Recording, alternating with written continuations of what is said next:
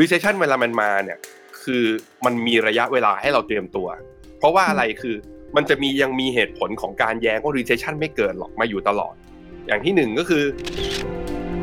โควิด -19 ไม่ได้เป็นวิกฤตเศรษฐกิจที่แท้จริง ตอนนี้เราเกิดวิกฤตเศรษฐกิจอยู่ไหมใช่ แต่มันยังไม่ถึงขนาดวิกฤตเศรษฐกิจคนตัว แต่สัญญาณหลาย ๆ อย่างมันกำลังนำไปสู่ภาวะวิกฤตที่อาจจะเกิดขึ้นในอนาคต แล้วตลาดหุ้นเนี่ยเศรษฐกิจโลกกำลังเข้าสู่ภาวะ recession หรือภาวะถดถอยจริงหรือไม่ แล้วเราเองในฐานะที่เป็นนักลงทุนควรจะต้องเตรียมพร้อมรับมืออย่างไร วันนี้นะคะลงทุนแมนได้รับเกียรติมาพูดคุยกันค่ะ กับ2กูรูนะคะที่จะมาร่วมแชร์มุมมอง การเตรียมพร้อมเข้าสู่ recession ของเศรษฐกิจโลกตอนนี้กัน นั่นก็คือคุณกวีชูกิจเกษมจากบริษัทหลักทรัพย์พาย และคุณแบงค์ชยนนท์รักการจนันหรือว่า Mr. Messenger co-founder จากบลน FINNOMENA นั่นเองค่ะ และนี่คือลงทุนแมนจะเล่าให้ฟัง สนับสนุนโดยแอป Blockdit อยากได้ไอเดียใหม่ๆ ลองใช้ Blockdit และตอนนี้นะคะทีน่าก็อยู่กับพี่วี พี่กวีชูกิจเกษมจากบริษัทหลักทรัพย์พายและพี่แบงค์ชยนนท์รักการจนัน co-founder จาก FINNOMENA หรือว่า Mr. Messenger นั่นเอง สวัสดีทั้งสองท่านค่ะ สวัสดีพี่วี สวัสดีทีน่าครับครับสวัสดีท่านผู้ชมท่านผู้ฟังทุกท่านครับ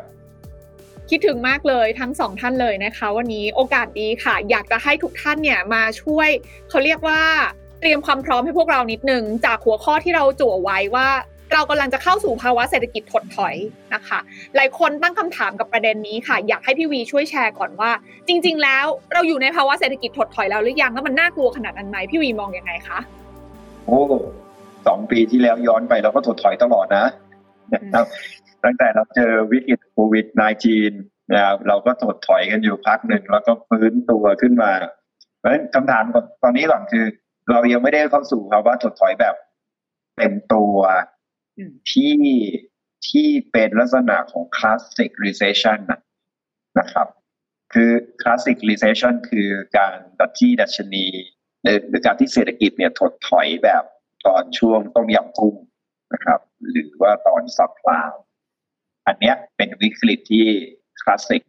นะครับ มันเกิดขึ้นมีลักษณะคล้ายๆกันครับจริงๆก่อนหน้านี้เราก็มีสมัย deep recession ปี 1970 นะครับพวกนี้มันมันมันมันมักจะวิ่งมีลักษณะใกล้เคียงกัน โดยเริ่มต้นจากการที่เราอัดฉีดเงินเข้าไปเยอะๆ เสร็จแล้วเนี่ยมันทำให้เกิดเงินเฟ้อพอเกิดเงินเฟ้อปุ๊บอัตราดอกเบี้ยขึ้น ครับอัตราดอกเบี้ยขึ้น ผู้ประกอบการเริ่มมีปัญหาในการชำระหนี้พอผู้ประกอบการมีปัญหาในการในการชำระหนี้หนี้ที่ไม่ก่อให้เกิดรายได้ของธนาคารเริ่มมากขึ้น สุดท้ายแล้วกลไกของการปล่อยกู้ผ่านระบบธนาคาร หรือจะเป็นการผ่านตัวกลางอื่นๆ เริ่มทำงานไม่ได้ แล้วพอบริษัทล้มไปสักหนึ่งบริษัท มันก็จะเกิดปัญหาว่าบริษัทอื่นๆ ก็จะมีปัญหาตามเป็น domino effect เพ ราะว่าเดี๋ยวนี้บริษัทหลาย ๆ แห่งเนี่ย มันเป็นกลุ่มมันมี supply chain ที่ลิงก์ถึงกัน วันนี้รถรถยนต์ช่วงนี้รถไฟฟ้าเมื่อออกไม่ค่อยทัน จองไปแล้วไม่ได้รถ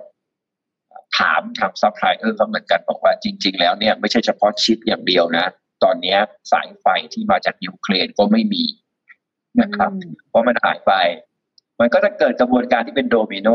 แล้วก็ยิ่งไปวนให้หนี้เสียมากขึ้นจนสุดท้ายธนาคารล้มรัฐบาลเอาเงินเข้ามาอัดฉีดหุ้นธนาคารต่อ แล้วก็ล้างหนี้เสียหนี้ที่ลดลงเกิดขึ้นจากการล้างหนี้เสียวันนี้เริ่มลดลงอ่าทุกคนเริ่มที่จะกลับเข้าสู่ภาวะปกติเริ่มจับจ่ายใช้สอยได้ดอกเบี้ยเริ่มลงการจับจ่ายใช้สอยมา เศรษฐกิจก็ฟื้นตัวขึ้นมา อันนี้เป็นกลไกทาง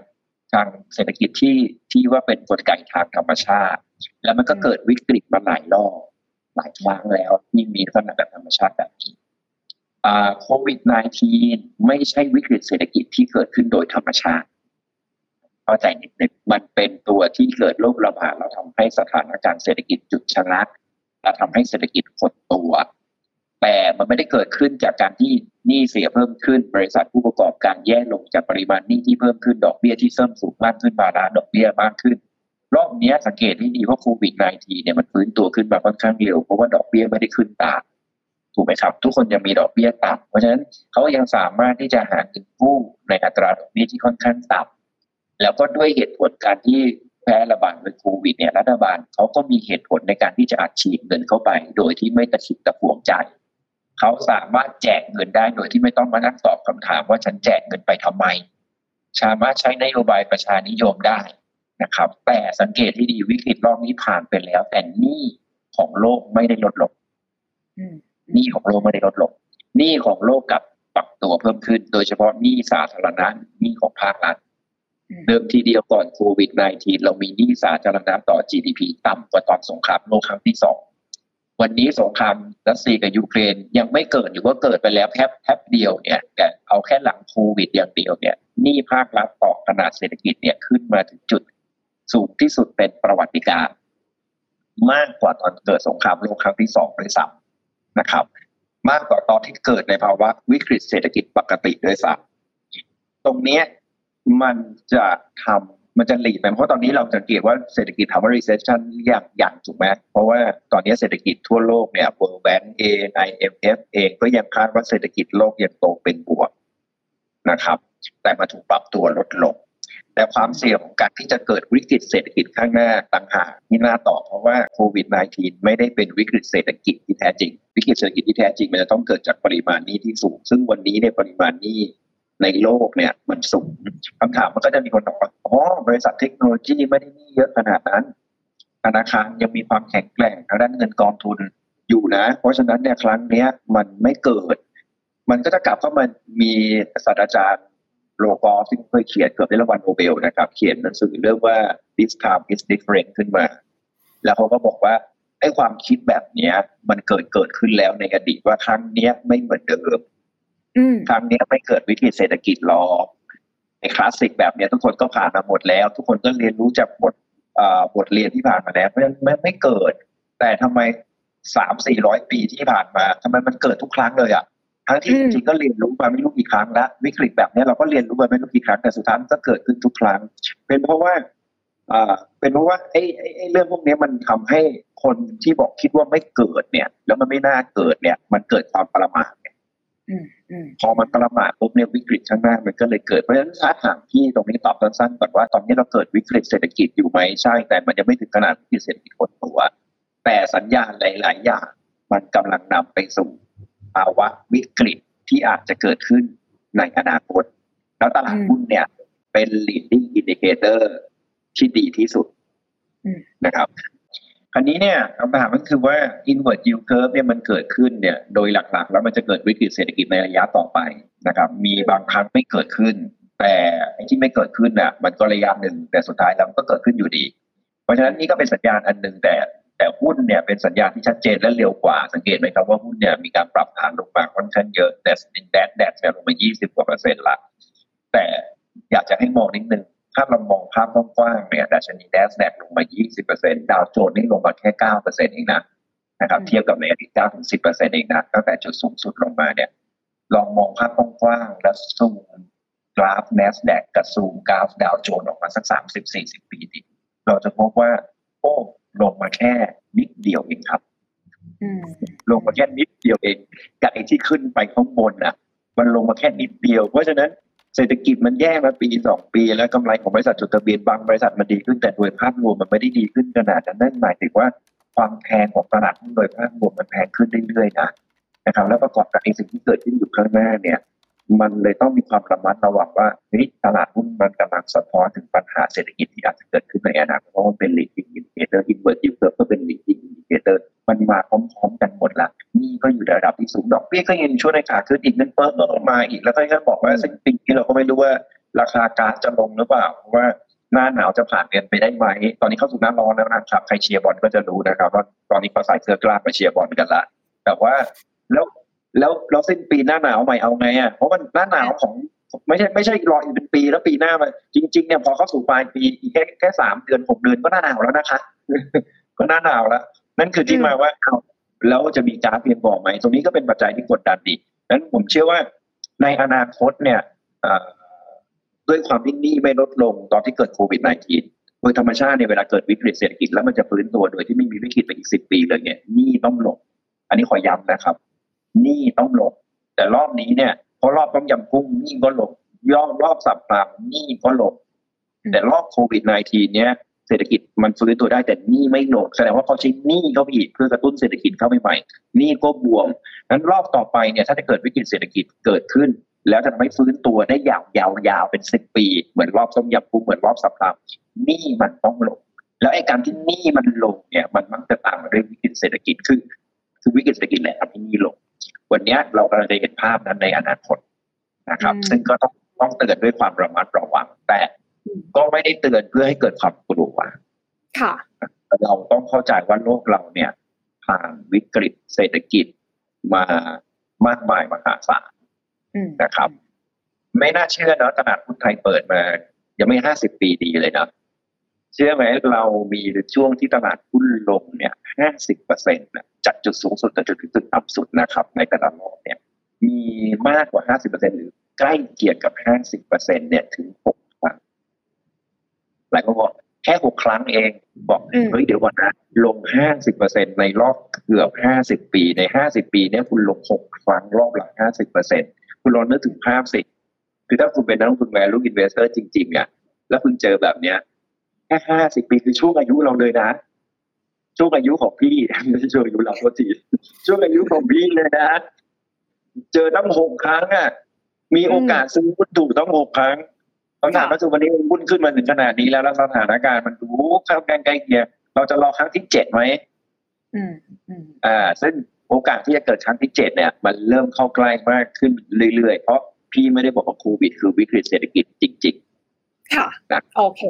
สิ่งที่พี่วีบอกเนี่ยทีน่าว่าทำให้เห็นภาพแล้วก็สอดคล้องกับสิ่งที่พี่แบงค์ได้ให้มุมมองเอาไว้ด้วยนะคะ พี่แบงค์เพิ่งมีบทความหลังสงกรานต์ในบล็อกดิไปตามอ่านกันได้ recession กำลังรอเราอยู่ข้างหน้า winter is coming พี่แบงค์มองเหมือนพี่วีเลยไหม คือ perfect storm กำลังจะเกิดขึ้นจริง ๆ ตอนนี้ตาพายุมันก่อตัวแล้วเราเห็นกลุ่มเมฆดำๆแล้วมันน่ากลัวขนาดนั้นไหมคะพายุครั้งนี้ มันมีคนเขียนไอตัวบทความบทวิจัย แล้วก็ไปดูข้อมูลย้อนหลังนะเรย์เดลิโอก็เป็นคนหนึ่งในนั้นเนี่ยผมมีหนังสืออยู่ Big Debt Crisis ลองไปแกะดูในทุกวิกฤตนะครับ ก็มันจะเห็นภาพที่มันมันมีความแบบว่าซ้ำรอยจังเลย รอบนี้ในอนาคตข้างหน้ามันกำลังเกียร์เราไปสู่ทิศทางนั้นเหลือเกินนะครับ ในขณะที่ Bloomberg Economist เนี่ยก็มีการทำเขาเรียกว่าไปลอง break down anatomy เป็นภาพกว้างๆมาว่าคอมโพเนนต์ที่มันจะเกิด recession ที่จะเกิดขึ้น หรือว่าจะเกิดว่าการปรับฐานของตลาดหุ้น ที่เราเรียกว่า bear market คือปรับฐานเกินกว่า 20%ของดัชนี S&P 500 เนี่ย มันประกอบไปด้วยหลาย ๆ ปัจจัย แต่เขาบอกว่าประกอบไปด้วย 3 ปัจจัยหลักหนึ่งในนั้นคือการขึ้นดอกเบี้ยอย่างรวดเร็วคือคือเขาเรียกว่า rising rate คืออาการขึ้นอัตราดอกเบี้ยของอของประธานเฟดหรือคณะกรรมการเฟดนะฮะซึ่งการขึ้นดอกเบี้ยเนี้ยก็เป็นหนึ่งในปัจจัย คราวนี้มันขึ้นหรือยังก็ต้องบอกว่าขึ้นไปแล้วครั้งหนึ่งแล้วกำลังจะเร่งสปีดขึ้นด้วยในการประชุมครั้งหน้าๆอีกสองครั้งที่เหลืออีกสองครั้งข้างหน้าเนี่ยตลาดเชื่อว่าน่าจะขึ้นประมาณ 50 basis point ถ้าเฟดขึ้นอดอกเบี้ย 50 basis point จริงจะเป็นสปีดของการขึ้นที่ไม่เคยเห็นมาก่อนเลย ในรอบย้อนกลับไปตอนก่อนวิกฤต .com ด้วยซ้ำไป อันนี้คือการขึ้นดอกเบี้ยที่เร็ว แล้วเราก็มันเป็นถ้าไปดูหนังสือเรดิโอเขาบอกว่า มันมีความเสี่ยงที่บางครั้งตัวเฟดหรือผู้กำหนดนโยบายเองนี่แหละที่เป็นตัวเร่งให้เกิดไอตัวเขาเรียกว่าให้เกิดให้เกิดเศรษฐกิจถดถอย นั่นก็คือการดำเนินนโยบายการเงินที่ผิดพลาดเขาเรียกว่า policy mistake ต้องระวังเรื่องนี้ เพราะคราวนี้มันก็บอกว่าอ้าวแล้วตอนนี้เฟดทำอะไรผิดพลาดหรือยังผมย้อนกลับไปอย่างนี้ทีหน้า กลับไปเมื่อการประชุมครั้งที่สามครั้งที่สี่ของปีที่แล้วตอนกลางปีเจอร์โลมพาวเวลพูดกับเราว่าอินฟลชันเป็นเรื่องชั่วคราวเขาใช้คำว่า transitory ใช่ไหมใช่แล้วมันชั่วคราวไหมอะจนถึงตอนเนี้ยตอนนี้มันเท่าไหร่จากเก้าเปอร์เซ็นจะสิบเปอร์เซ็นแต่ว่าก็ก็ยังมีข้อดีก็คือว่า break even inflation หรือว่าเงินเฟ้อคาดหวังไม่ว่าจะเป็นห้าปีสิบปีข้างหน้า มันดูจะเกิดเขาเรียกว่ามันจะเกิด downward slope ลงไป มันจะค่อยๆ ดิ่งลงไปในไตรมาสสองไตรมาสสาม แต่ไอตอนไตรมาสสองปีที่แล้ว inflation มันก็เป็นหน้าตาอย่างเงี้ยจุด peak อยู่อีกสองเดือนข้างหน้า แล้วเดี๋ยวจะลง แล้วพอเงินเฟ้อออกมามันก็ขยับจุด peak ออกไปขยับจุด peak ออกไปนั้นในมุมหนึ่งคือบอกว่าผู้กำหนดนโยบายผิดพลาดเรื่องเงินเฟ้อหรือยังผมตั้งคำถาม ผมไม่บอกว่ามันผิดแล้วยังผมตั้งคำถาม อีกคนนึงอะนโยบายการเงินนะคุณเจอโรมพาวเวลนโยบายการคลังคือคุณเจเน็ตเยเลนคุณเจเน็ตเยเลนก็บอก ลูกพี่โจไบเดนอัดฉีดกระตุ้นเข้าไปเลยจำเป็นต้องทำ คำถามคือไอ้เงินเฟ้อที่เกิดขึ้นวันเนี้ย เอาแล้วจริง ๆ มันเป็นความผิดพลาดจากการกระตุ้นเศรษฐกิจของนโยบายการคลัง หรือว่านโยบายของโจไบเดนหรือไม่ นี่ก็ตั้งคำถามเหมือนกันไม่ได้บอกว่าใครถูกใครผิด เพราะฉะนั้นสิ่งที่จะตามมาคือถ้าเฟดเอาเงินเฟอ้อไม่อยู่ แปลว่าดอกเบี้ยจะขึ้นชันกว่าที่เราเห็น แต่ดอกเบี้ยนี้ยังไม่น่ากลัวเท่าไหร่อะอันนี้คือไอ้ปัจจัยที่หนึ่งปัจจัยที่สองที่บูมเบิร์กเขาบอกว่าวิเคราะห์ไว้นะฮะเขาก็บอกว่าเป็นเรื่อง inverted yield curve อย่างที่พี่วีบอกเมื่อกี้เลยคือส่วนกลับของไอตัว อัตราดอกเบี้ยผลตอบแทนระยะยาวเนี่ยมันกลายเป็นว่าให้ผลตอบแทนต่ำกว่าระยะสั้น อธิบายก็คืออัตราดอกเบี้ยระยะยาวเนี่ยเป็นตัวชี้วัดมุมมองเศรษฐกิจในอนาคตของเศรษฐกิจอเมริกา อัตราดอกเบี้ยระยะสั้น เป็นตัวชี้วัดมุมมองต่ออัตราดอกเบี้ยนโยบายถ้าเมื่อไหร่อัตราดอกเบี้ยนโยบายไออัตราดอกเบี้ยตัวยาวมันขึ้นแสดงว่าคนก็มองว่าเศรษฐกิจในอนาคตจะดีคราวนี้อัตราดอกเบี้ยตัวยาวมันไม่ขึ้นมันขึ้นน้อยกว่า มันเป็น bear flattening ก็คือตัวสั้นมันขึ้นเร็วกว่า ตัวสั้นขึ้นเร็วกว่าเพราะว่าทุกคนมองว่าดอกเบี้ยจะดอกเบี้ยระยะสั้นจะขึ้นเร็ว แต่ตัวยาวไม่ขึ้นตาม คือขึ้นเหมือนกันแต่ขึ้นน้อยๆ แสดงให้เห็นว่าดอกเบี้ยขึ้น แต่เศรษฐกิจไม่ได้ดีนะ จนกระทั่งเกิด inverted yield curve ใน two ten spread กับเอล่าสุดก็เป็น five year กับอ่าห้าปีกับสามสิบปี ก็เกิดขึ้นสัปดาห์ที่ผ่านมา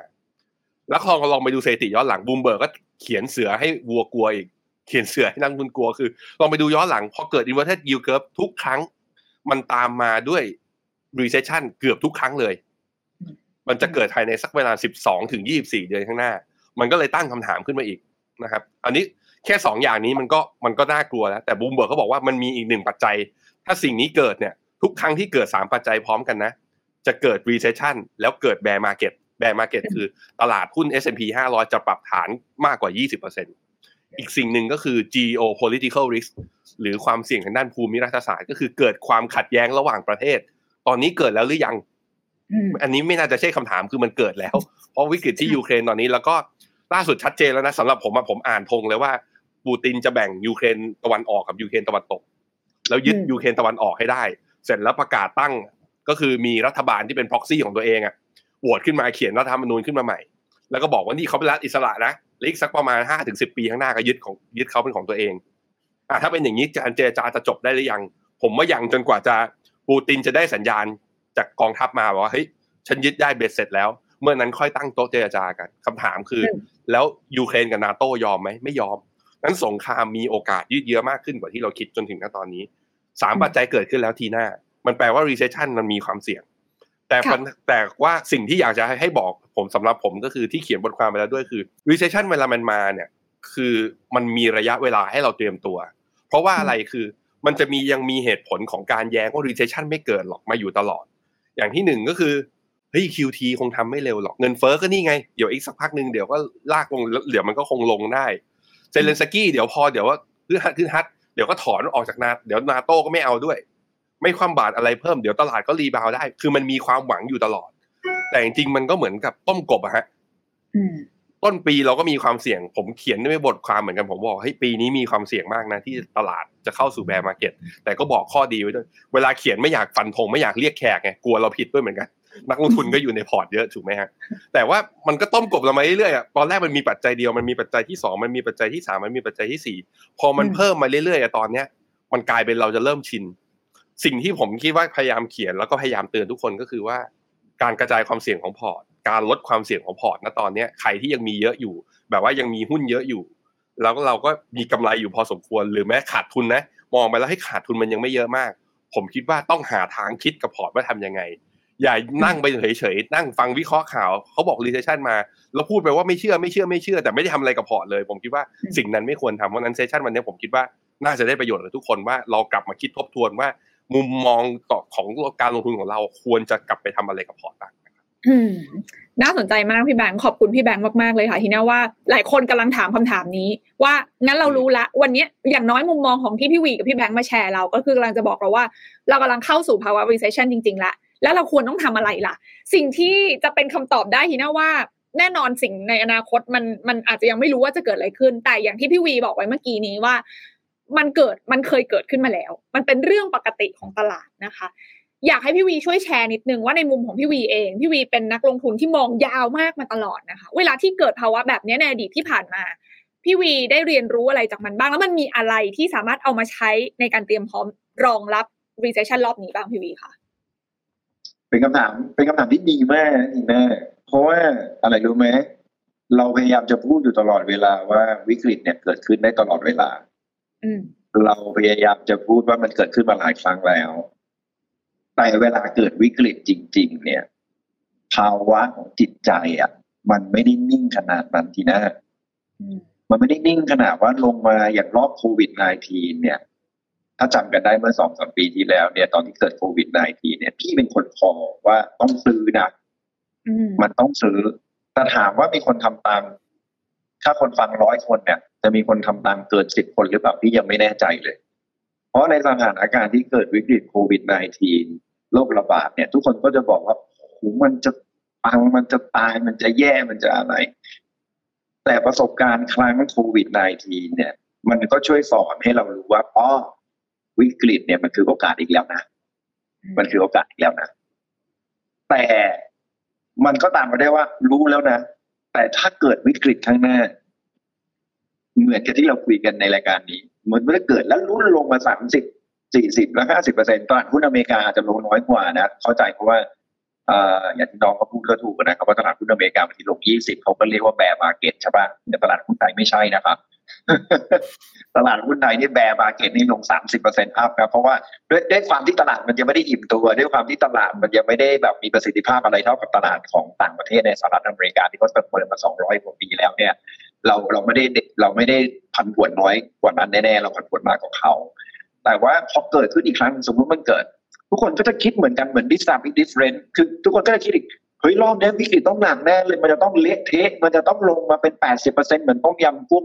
เชื่อดิถ้ามันลงมาแปดสิบเปอร์เซ็นต์คุณก็จะบอกว่าจะลงมาร้อยเปอร์เซ็นต์คือจะเห็นดัชนีเป็นศูนย์นะพี่เพราะผมจำได้ในตอนที่ดัชนีลงมาสองร้อยจุดตอนสมัยต้มยำกุ้งทุกคนยังบอกเลยนี่พี่ผ่านเพราะว่าพี่พี่อยู่ในประสบการณ์นะจะตกงานก็ตอนนั้นเหมือนกัน เอ่อถึงว่าถึงมาแชร์แบบว่าวันนั้นเนี่ยพี่ก็อยู่ในจิตวิทย์วิทย์ผลิตเหมือนกันเรียกว่าจิตวิตกจริตเลยว่าจะตกงานว่าจะมีซองขาวมายื่นเราหรือเปล่า แล้วลงไปสองร้อยมีนักวิเคราะห์บอกว่าจะร้อยจุดอะอะไรวะไอ้ตอนพันเจ็ดเองบอกจะสองพันพอเองสองร้อยจะบอกว่าร้อยจุด อะไรเงี้ยมันมันใจมันจะอ่อนจิตมันจะไม่แข็ง แต่แต่ก็ต้องบอกอีกอะว่า เนี่ยสอนครั้งหนึ่งแล้วนะโควิด วิกฤตแฮมเบอร์เกอร์ก็สอนเราครั้งหนึ่งแล้วนะ hamburger crisis นี่พูดกันถึงขนาดว่าระบบการเงินหรือทุนนิยมจะล่มเลยนะอืมระบบทุนนิยมที่มีอยู่ในปัจจุบันเนี้ยจะใช้ไม่ได้เลย มันจะเจ๊งกันทั้งระบบระบบธนาคารจะไม่สามารถที่จะดำเนินธุรกิจดำเนินอะไรต่อได้ ซึ่งตอนนั้นระบบการเงินของเรามีแต่ธนาคารไอ้ตัวพวกบิตคอยพวกคริปโตเคอเรนซีหรือบล็อเชนมันยังไม่มาด้วยนะ มันเพิ่งมาเป็นเพิ่งตั้งไข่เอง มันยังใช้งานแทนกันไปได้ถามว่าใช้ไม่ได้จะใช้อะไรอะทุกคนก็จะกลับไป barter trade กันเหรอจะเอาเอาเอาเอาไปแลกไก่จะเอาไก่ไปแลกปลากันเหรอถ้าระบบการเงินไม่ได้ คือกลัวกันขนาดนั้นลองนึกดูสิ แม้กระทั่งตอนต้มยำกุ้งลงมา80%ตอนนั้นทุกคนก็บอกประเทศไทยเนี่ยมันจะกลายเป็นประเทศที่แบบล่มสลาย ไปเลยด้วยซ้ำนะครับโรคระบาดสเปนิชฟลูเราก็ผ่านมาแล้ว ถูกไหมฮะเอเชียนฟลูก็โดนมาแล้วตัวสมอลฟลูเราก็โดนมาแล้ว หวัดนกหวัดหมูเราเจอมาหมดไม่รู้กี่หวัดซาเราก็เจอมาแล้ว เจอโควิด -19 ก็เจอมาแล้ว เชื่อไหม ถ้าเราเจอวิกฤตเรื่องของโรคระบาดอีกครั้งหนึ่งข้างหน้า เราก็จะกลัวอีก จิตเราก็จะตกอีก ซึ่งเข้าใจได้ แต่ในฐานะที่เราเป็นนักลงทุนเนี่ยเราต้องแยกจิตนิดนึงระหว่างความกลัวที่มันจะเกิดขึ้นอย่างสงครามเราต้องกลัวในแง่ของเราเป็นมนุษย์ แต่ในแง่ของจิตของการลงทุนเนี่ย เราต้องกล้าอืมเราต้องเพราะเราผ่านมาไม่รู้กลี่วิกฤตละเอาแล้วและที่สำคัญก็คือที่พี่พี่เรียนรู้จากในอดีตเนี่ย และจริง ๆ ประวัติศาสตร์เป็นแบบนั้นเนี่ย เวลาเกิดวิกฤตเนี่ยหุ้นจะลงไม่นานอืมอย่างอย่างโควิดรอบเนี้ยลงสามเดือนเองจริงถูกปะอืม แล้วจากนั้นสองปีขึ้นตลอดเลยนะทุกอย่างเลย แล้ววิกฤตตั้งแต่ปีหนึ่งพันก่อนปีหนึ่งพันตั้งแต่ปีหนึ่งพันเก้าร้อยเลยนะนั่นหมายถึงว่าร้อยยี่สิบกว่าปีนะร้อยยี่สิบกว่าปีเนี่ยเกิดวิกฤตมาไม่รู้กี่รอบแต่แล้ววิกฤตเนี่ยลงมาสามสิบสี่สิบห้าสิบเปอร์เซ็นแล้วแต่บางปีก็ลงแค่ยี่สิบเปอร์เซ็นเพราะว่าอเมริกาเขาบอกว่ายี่สิบเปอร์เซ็นก็ถือว่าเป็นวิกฤตแล้วอันนี้โอเคกันด้วย ทุกครั้งที่เป็นการลงมากกว่ายี่สิบเปอร์เซ็นถ้าพี่เรียกว่าวิกฤต ถ้าเราเรียกว่าวิกฤตเนี่ยมันจะใช้เวลาเฉลี่ยประมาณสักสิบถึงยี่สิบเดือน เต็มที่นะนั่นคือเต็มที่คือสองปีนะแต่เฉลี่ยอยู่ประมาณแค่สิบเดือนไม่เกินปี วิกฤตหุ้นลงอยู่ประมาณสิบเดือนถึงสิบสองเดือน หลังจากนั้นเวลาขึ้นเนี่ยขึ้นเป็นร้อยเดือนนะครับอืมขึ้นกันแบบสองสามสี่ห้าปีเลยนะครับ ไม่ได้ขึ้นกันแค่ปีสองปีขึ้นกันสามสี่ห้าดูรอบนี้สิหรือแม้กระทั่งถ้าเราตัดรอบนี้ไปไม่เอาโควิดที่เราบอกไม่ใช่วิกฤตจริงๆตั้งแต่ปี 08 มาถึงปัจจุบันนี่กี่ปีแล้วอะ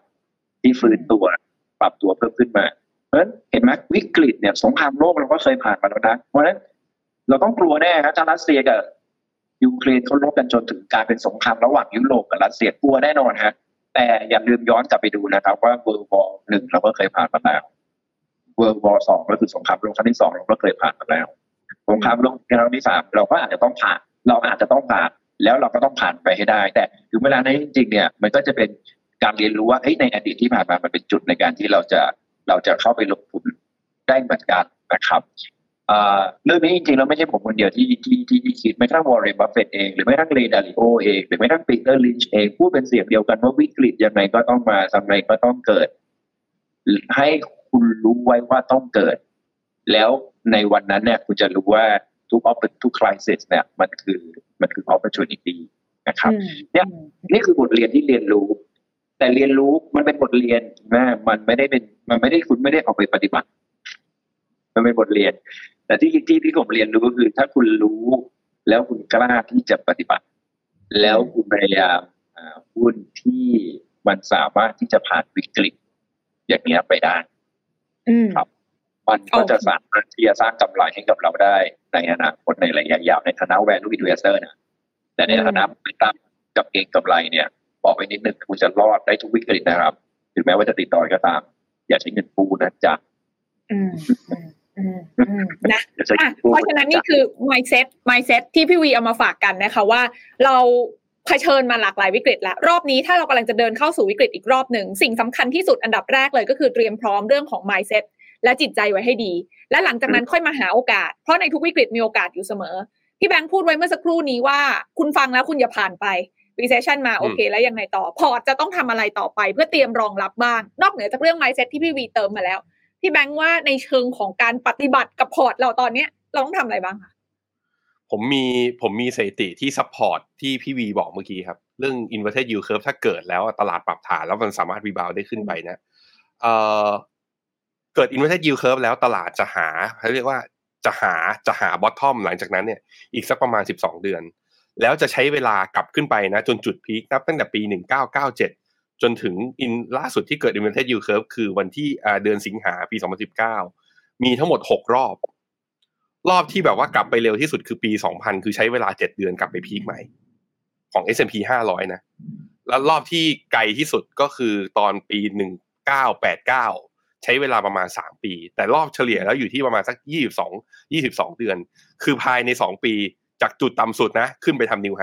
ขึ้นไปทำนิวไฮเพราะนั้นคือผมเห็นด้วยกับพี่วีเลย ถ้าเป็น VI เราต้องกลับไปคิดกับตัวเองก่อนนะ จะไปทำ checklist จะไปตอบ questionnaire อะไรก็ได้คิดกับตัวเองก่อนว่าฉันเป็น VI หรือว่าฉันเป็น momentum trade แต่ถ้าเป็น VI รอวิกฤตหาจังหวะกลับเข้าไปซื้อแล้วถือไป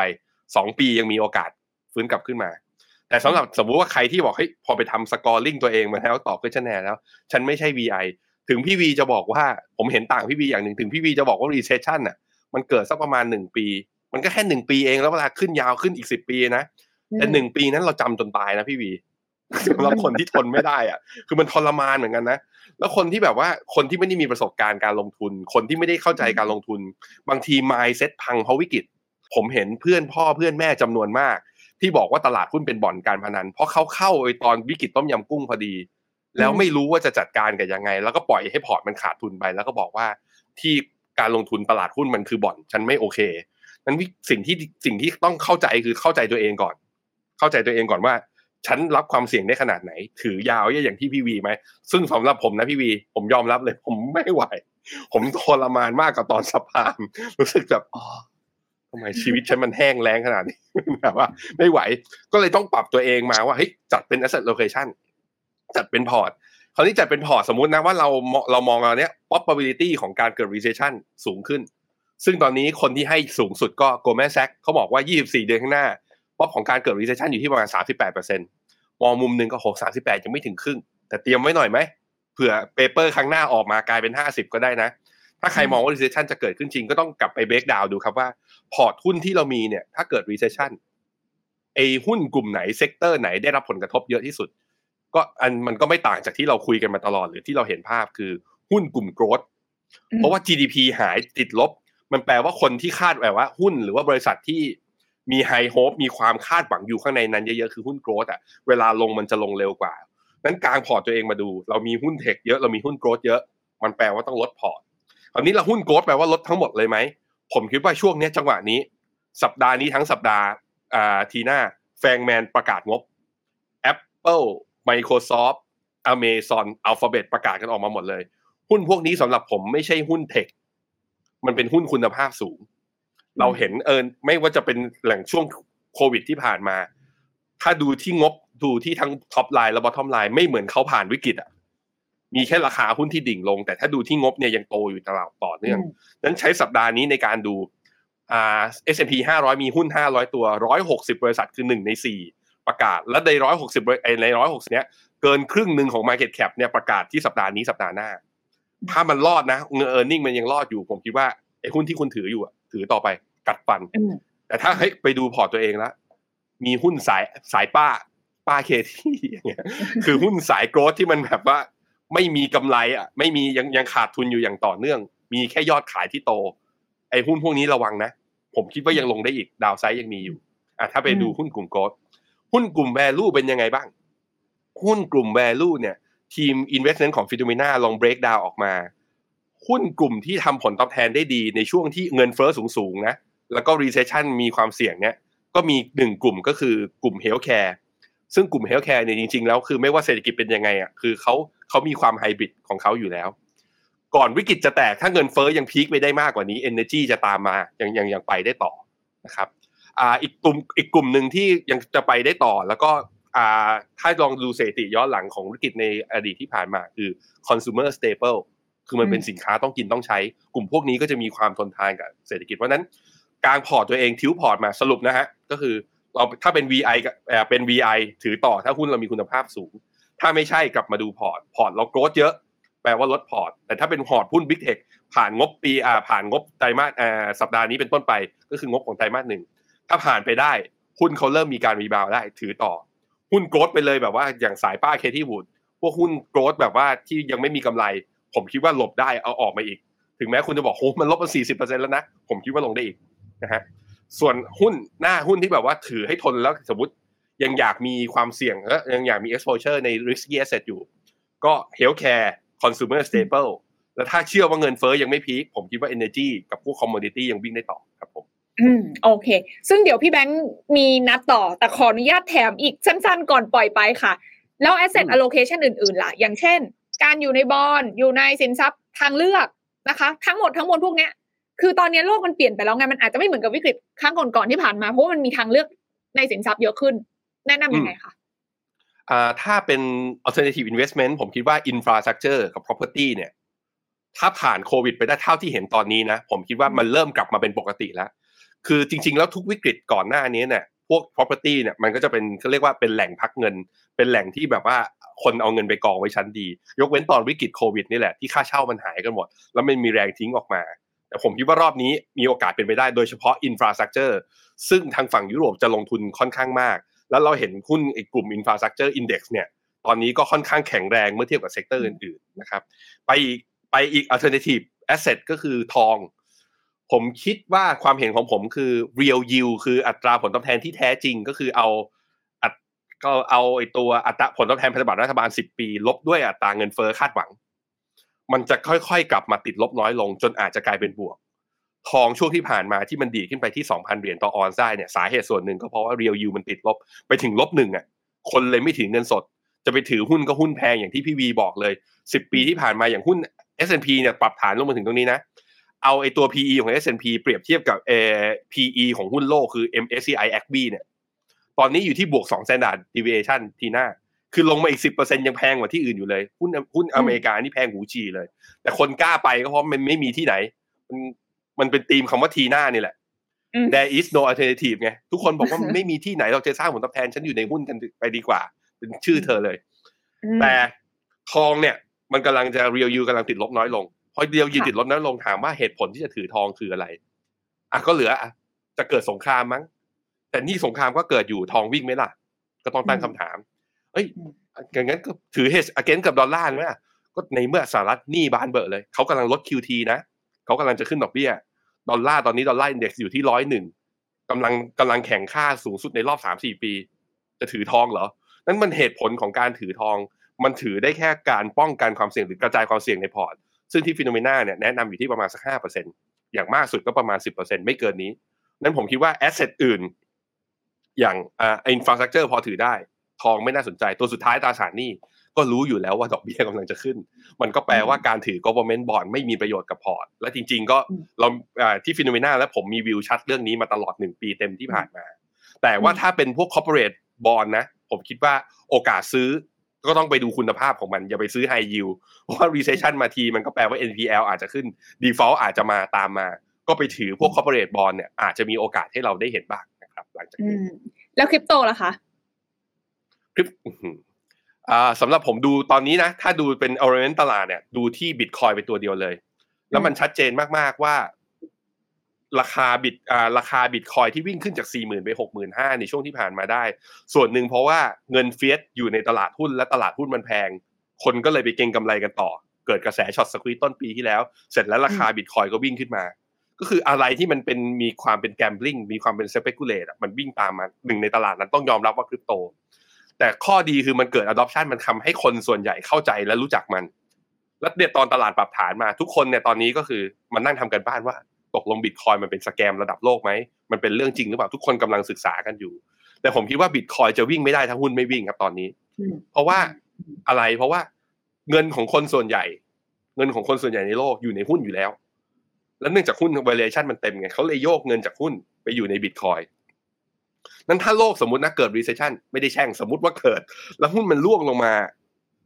คุณจะเอาเงินส่วนนี้ เอ้ย ไม่ถือหุ้นดีกว่าไปถือบิตคอยน์ผมว่ามันผิด logic อะเรากำลังจะเอาเงินจากสินทรัพย์เสี่ยงไปอยู่ในสินทรัพย์ที่เสี่ยงกว่า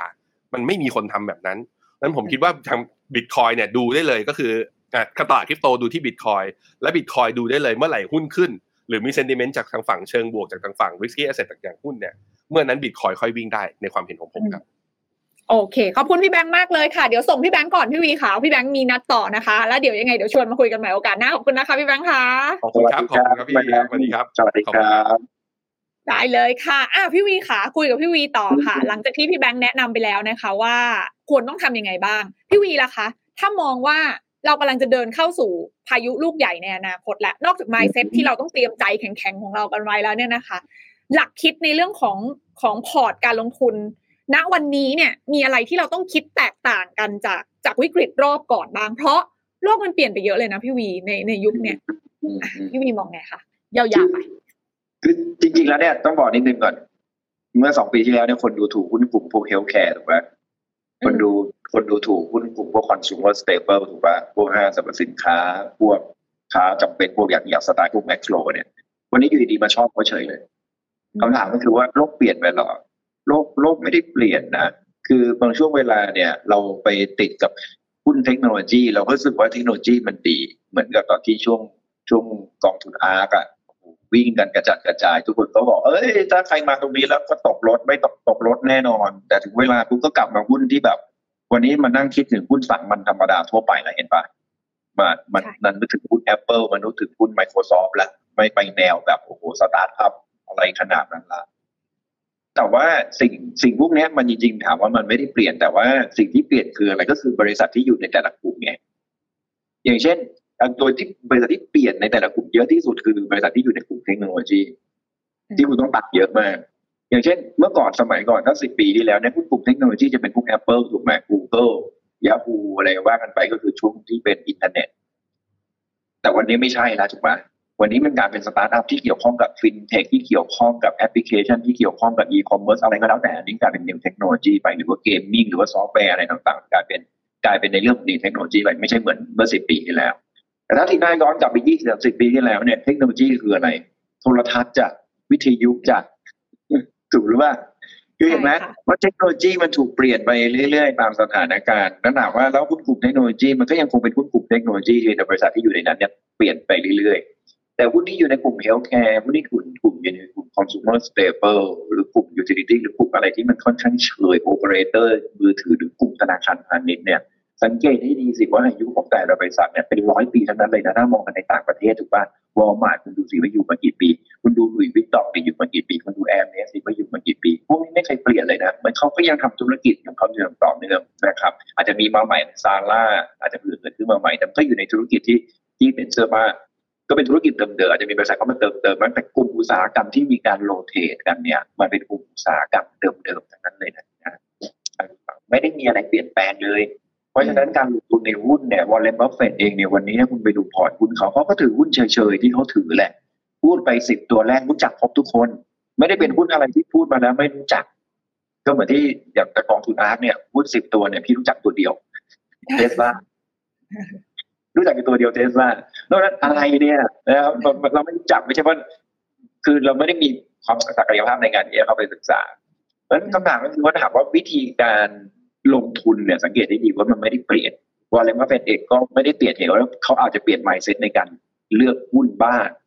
แต่วิธีการลงทุนหุ้นไม่ต่างกันนะครับ ก็คือถ้าเป็นคันนี้มันก็เลยต้องมาแยกเนี่ยว่า เหมือนอินน้องแบงค์เขาพูดอะว่าแบงค์เขาเขาไม่ใช่ value investor เขาพูดตรงๆ เพราะฉะนั้นไอ้ value investor หรือจะเป็น momentum investor หรือจะเป็นนักเก็งกำไรเนี่ยเขาจะมี the way ในการที่จะลงทุนไม่เหมือนกัน แต่สิ่งหนึ่งที่ที่อยากจะบอก แล้วจริงๆมันเหมือนเดิมมาตลอดแต่หลายคนจะลืมก็คือว่าไม่ว่าคุณจะเป็นนักลงทุนประเภทไหน สิ่งที่คุณต้องทำการบ้านก่อนก็คือว่าคุณกำลังเก็งกำไรหรือลงทุนเนี่ยในจุดไหนของตลาดหุ้นไม่ว่าคุณจะเป็นนักลงทุนประเภทไหนนะ วันนี้เราให้รู้ว่าอะเราคุยกันแล้วตั้งแต่ต้นรายการบอกว่าข้างหน้าเราจะเกิดวิกฤต ถ้าคุณเก่งกำไร คุณก็ต้องรู้ว่าเรากำลังเก่งกำไรบนยอดเขาหรืออย่างน้อยก็ผ่านครึ่งเขามาแล้ว เรากำลังเดินเข้าไปสู่จุดยอดของเขา ซึ่งเราก็เห็นดัชนีดาวโจนส์ดัชนี Nasdaq หรือไม่ทั้งดัชนีหุ้นไทยเราก็จะเห็นว่ามันขึ้นมาตั้งหลายขึ้นมาเป็นร้อยเปอร์เซ็นต์ละเพราะมันไม่มีทางหรอกที่เรากำลังเก็งกำไรอยู่บนเชิงเขา เพราะฉะนั้นถ้าคุณเก็งกำไรอยู่บนเชิงเขาคุณสบายใจได้ เหมือนกับเศรษฐกิจเพิ่งฟื้นมามันเหมือนตอนโควิดที่เพิ่งฟื้นขึ้นมา อันนั้นแหละคุณเก็งกำไรตอนอยู่เชิงเขา คุณเล่น momentum investor ตอนอยู่ในช่วงเชิงเขาง่าย แล้วทุกคนก็จะบอกว่ามันง่ายตลาดหุ้นมันง่าย แต่วันนี้เออเป็นนักลงทุนหน้าใหม่เข้ามา แล้วบอกจะลงทุน momentum investor หรือว่าจะลงทุนแบบเก็งกำไรท่านก็รู้สึกว่ามันยาก เฮ้ยมันไม่เห็นง่ายเหมือนที่พี่ๆเขาบอกเลยพี่เขาเขียนหนังสือมาตั้งหลายเล่มอ่านมาครบทุกเล่มแล้วประมาณร้อยเล่มไม่เห็นไม่เห็นเหมือนกับที่พี่ๆเขาพูดเลยในหนังสือ ก็เพราะว่าเรากำลังอยู่บนใกล้ๆยอดเขาไอ้ใกล้ๆยอดเขาแล้วคุณก็รู้สึกอะออกซิเจนก็น้อย ปีนก็ปีนยากเขาก็ชันขึ้น อะมันนี่คือชีวิตจริงเลยตลาดหุ้นเป็นแบบนั้นนะครับ เพราะฉะนั้นเรารู้อยู่ตรงนี้ปุ๊บเนี่ยเราจะได้รู้อ๋อเราเก็งกำไรอย่างไร momentum investor ควรจะต้องลงทุนยังไง rotate sector อย่างที่แบงค์แบงค์พูด rotate sector นี่คือ momentum investor เลยนะว่าถ้าคุณจะเก็งกำไรช่วงนี้ คุณจะเล่นโมเมนตัมอินเวสเตอร์ช่วงนี้อะเฮลแคร์นะคอน sumer staple นะ ธุรกิจบริการนะทำไมต้องธุรกิจบริการเพราะธุรกิจบริการไม่ได้ใช้น้ำมัน ต้นทุนเขาไม่มีทองแดง ต้นทุนเขาไม่มี silver ต้นทุนเขาไม่มีชิปนะครับ ซึ่งตอนนี้ชิปหายไปหมดแล้ว ตอนนี้ก็คือไม่มีชิปขายผลิตของไม่ทันอะไรพวกเนี้ย คือเนี่ย เพราะฉะนั้นเมื่อเขาไม่มีเขาไม่ต้องใช้ต้นทุนเขาก็จะไม่เด้งตามเงินเฟ้อมากอาจจะมีต้นทุนอาหารเพราะธุรกิจบริการก็อาจจะมีอาหารเข้าไปเกี่ยวข้อง แต่ก็มีส่วนน้อยอย่างธุรกิจ Advance เนี่ย คุณไม่ต้องใช้น้ำมัน คุณไม่ต้องใช้วัตถุดิบอะไรทั้งสิ้น นอกจากอาจจะมีบางเรื่องการติดทรงติดเสาติดฮาร์ดแวร์อะไรบ้างแต่ก็ไม่ได้เป็นหลักๆในสินทรัพย์ของเขาเนี่ยครับคือทำไมธุรกิจเหล่านี้มันถึงได้วนมาอีกรอบหนึ่งเพราะฉะนั้นถ้าคุณเล่นบนยอดเขาคุณจะต้องซื้อหรือลงทุนในหุ้นกลุ่มไหนนี่คือ momentum investor เห็นปะคุณก็ต้องเข้าใจ แล้วคุณก็รู้ว่าเอ้ยต่อให้มันขึ้นมันก็จะขึ้นได้ไม่เยอะ เพราะสุดท้ายแล้วมันก็ไปติดตรงที่เฮ้ยมันก็ติดยอดเขานะนะครับคุณเก่งกำไรคุณก็ต้องรู้ว่าเฮ้ยถ้าอยู่บนยอดเขาเนี่ย คุณจะมาปล่อยให้ ขาดทุนแล้วหลังหวังว่าจะกลับขึ้นมาเป็นราคาเดิมได้ไหมมันไม่ใช่แล้วนะมันติดแล้วติดเลยนะเก่งกำไรดีไม่ดีคุณอาจจะต้องรออีกห้าปี ถึงหุ้นตัวนี้ถึงจะกลับมาที่ทุนของคุณอะโอเค อาจจะไม่ได้บอกว่าขาดทุนนะแต่จะกลับทุนแต่คุณเก่งกำไรคุณจะรอห้าปีเหรอ มันจะหลิดคุณเหรอ มันถึงเรื่องที่ที่แบงก์ก็พูดอะมันคุณจะทนไหวเหรอแบงก์ก็บอกฉันทนไม่ไหวนี่ดีไงแบงก์ก็รู้ตัว คุณรู้ตัวหรือเปล่าทนไหวไหมคุณจะถือหุ้นตัวหนึ่งแล้วหุ้นลงมา20%แล้วรอไปอีก3ปีหุ้นถึงจะกลับมาได้ คุณทำได้ไหม หรือว่าไอ้หุ้นตัวที่เราขาดทุน 20%พอมาขาดทุน 50%เราซื้อเพิ่มเพราะหุ้นมันดี คุณทำได้ไหมถ้าจะไม่ใช่อย่างนั้น ก็ก็ไม่ใช่ เราก็ต้องรู้ว่าอะโอเค คุณอยู่ตรงไหนของการลงทุน เช่นเดียวกันกับ value investor คุณก็ต้องมองภาพรวมเราคุยกันภาพรวมตรงนี้ไม่ใช่ว่าไม่มีความสำคัญสำหรับ value investor เขาก็ต้องรู้ว่าเฮ้ยถ้าฉันซื้อหุ้นวันนี้ แล้วฉันกะจะถือห้าปีสิบปี ให้รู้ด้วยนะว่าวันนี้เราซื้อหุ้นไม่ได้อยู่ในช่วงเชิงเขาเราอยู่เราซื้อหุ้นในช่วงยอดเขา ราะฉะนั้นคุณซื้อ ไม่ควรซื้อเอาแรกก่อน ไม่ควรซื้อ ถ้าคุณเป็นนักลงทุนหน้าใหม่แล้วเป็น VI ไม่ควรซื้อแต่แต่คนบอกเฮ้ยไม่ซื้อเลยแต่จะจะเข้าแล้วอะมันก็มีสองวิธีให้เลือกอะวิธีแรกเพราะเราเป็น VI เราจะรู้ว่าเฮ้ยเราต้องลงทุนอย่างไรในสถานการณ์ที่เราอยู่บนยอดเขา หรือใกล้ๆจะถึงปลายเขายอดเขาเนี่ย อันที่หนึ่งคุณก็เลือก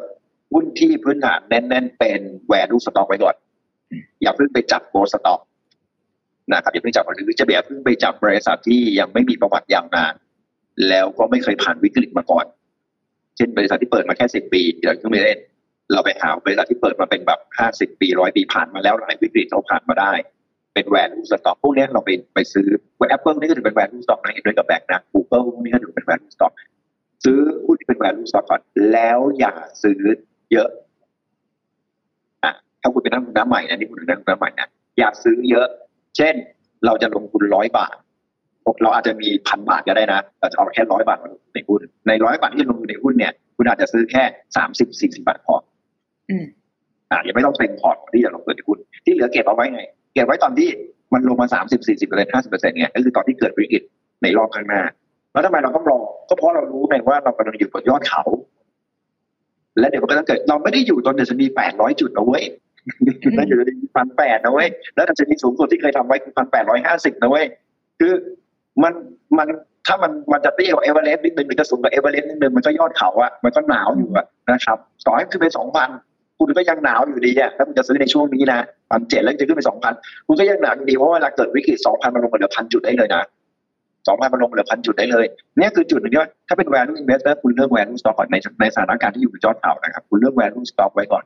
แล้ว แล้วคุณเลือกเอ่อบริษัทที่มีกำไรอย่างต่อเนื่องผ่านวิกฤตมาแล้วหลายวิกฤต แล้วซื้อไม่ต้องเยอะมาก นั่นคือวิธีหนึ่งที่อยากจะแนะนำวิธีที่สองอ่าสำหรับคนมีเงินก้อนก็เป็นแบบนั้น แต่สำหรับเฮ้ยไม่มีเงินก้อนเลยนะไม่มีเงินก้อนเลย แล้วจะลงทุนยังไงให้ไปเริ่มต้นเรียนรู้วิธีการลงทุนแบบดอลลาร์ cost average หรือ value averaging อืมถ้าจะเป็นหุ้นก็เป็นกองทุนหุ้นก็ได้นะครับ ไม่จำเป็นต้องเป็นหุ้นรายตัวหรือถ้าเราเก่งในการที่จะเลือกหุ้นรายตัวเราเชื่อว่าเฮ้ยเอาหุ้นรายตัวเนี่ยเราเลือกเป็น เราเลือกเก่ง เราเลือกแล้วเรามั่นใจว่ายั่งยืนแน่นอน คุณก็ซื้อแบบดอลลาร์ cost average value averaging เลือกอย่างใดอย่างหนึ่งแล้วแต่ที่คุณถนัดแล้วเก็บเงินก้อนอีกส่วนหนึ่ง เอาไว้รอเก็บเก็บลงทุนลงไว้ แล้วรอวิกฤตแล้วค่อยเอาเงินก้อนเนี้ยมาซื้อหุ้น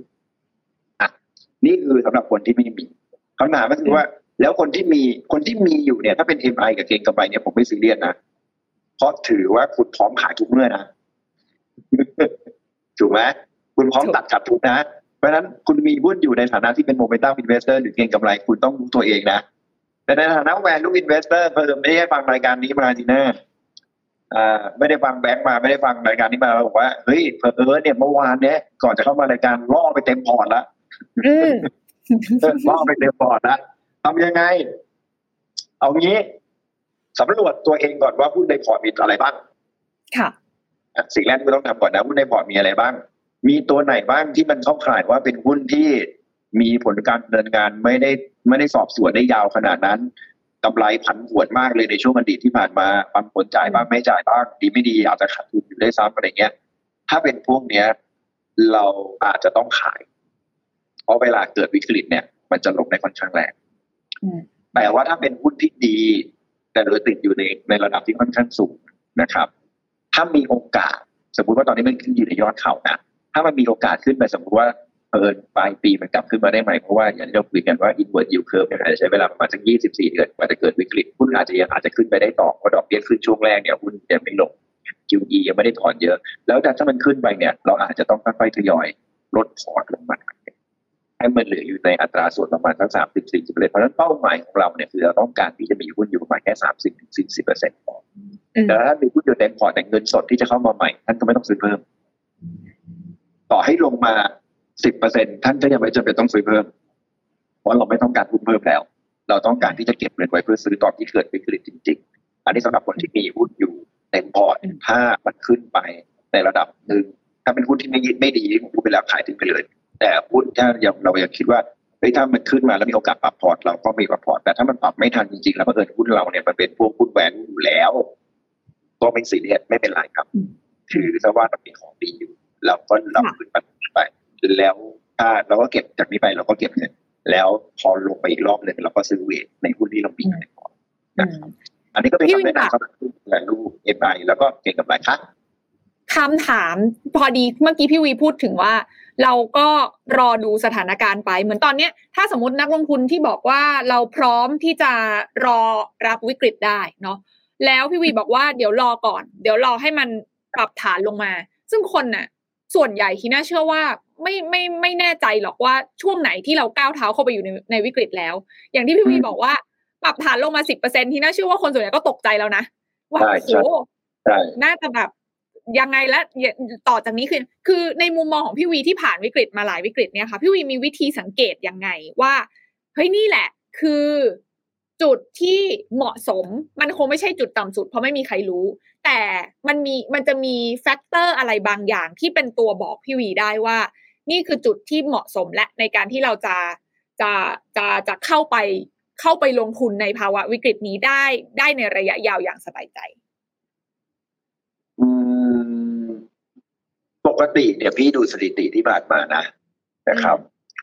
อ่าเอาตรงๆนะในฐานะที่เป็น value investor แล้วเลือกซื้อหุ้นตอนเกิดวิกฤตเนี่ยคำถามก็คือไอ้พวก inward yield curve ไอ้พวกเงินเฟ้อไอ้พวกภาวะดอกเบี้ยเนี่ยพี่ดูไปเพื่อทำงานทางเซเป็นส่วนใหญ่นะเพราะอะไรไหมเพราะพี่เชื่อว่าไอ้เงินเฟ้อดอกเบี้ย inward yield curve อะไรก็แล้วแต่เนี่ย มันเป็น indicator ที่หนึ่งไม่ชัดเจนสองมันมักจะ laggard มักจะ laggard อ่าโดยเฉพาะการขึ้นดอกเบี้ยของเฟดเนี่ย สังเกตไว้ทีนะมันจะเป็น always behind the curve อืมจะมาช้าที่สุดอืมแล้วตอนที่เอ็งจะขึ้นดอกเบี้ยเนี่ย เศรษฐกิจกำลังจะแย่นะเว้ยทุกครั้งเลยทุกครั้งเลยไม่ไม่ใช่รอบนี้รอบเดียว ตอนอารันกรีนสแปงสมัยก่อนถ้าใครย้อนกลับไปได้ ก็จะเหมือนกัน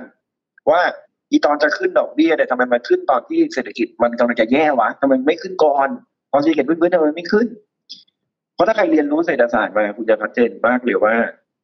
สิ่งแรกที่ฟื้นตัวก่อนคือตัวเลขเศรษฐกิจอะพอเศรษฐกิจฟื้นมาปุ๊บสิ่งต่อมาที่จะตามมาจากเศรษฐกิจก็คือเงินเฟ้อค่อยตามมาอืมมันจะไม่ได้มาพร้อมกัน พอเงินเฟ้อตามมาปุ๊บมันต้องขึ้นไปในระดับหนึ่งธนาคารกลางสหรัฐค่อยมาบอกว่าเงินเฟ้อสูง แต่ขอโทษนะเศรษฐกิจนำไปตั้งนานแล้วใช่เศรษฐกิจมันอยู่ข้างหน้า แล้วเงินเฟ้อค่อยตามมา แล้วเองค่อยขึ้นดอกเบี้ยทีหลังอืมเพราะฉะนั้นเศรษฐกิจมันวิ่งไปตั้งไกลแล้ว เองเพิ่งจะมาขึ้นดอกเบี้ยเพื่อชะลอเศรษฐกิจมันกำลังลงมาแล้วยากอืมแต่ขึ้นทำไมแต่ไม่ขึ้นได้ไหมไม่ได้เพราะเงินเฟ้อยังวิ่งต่อใช่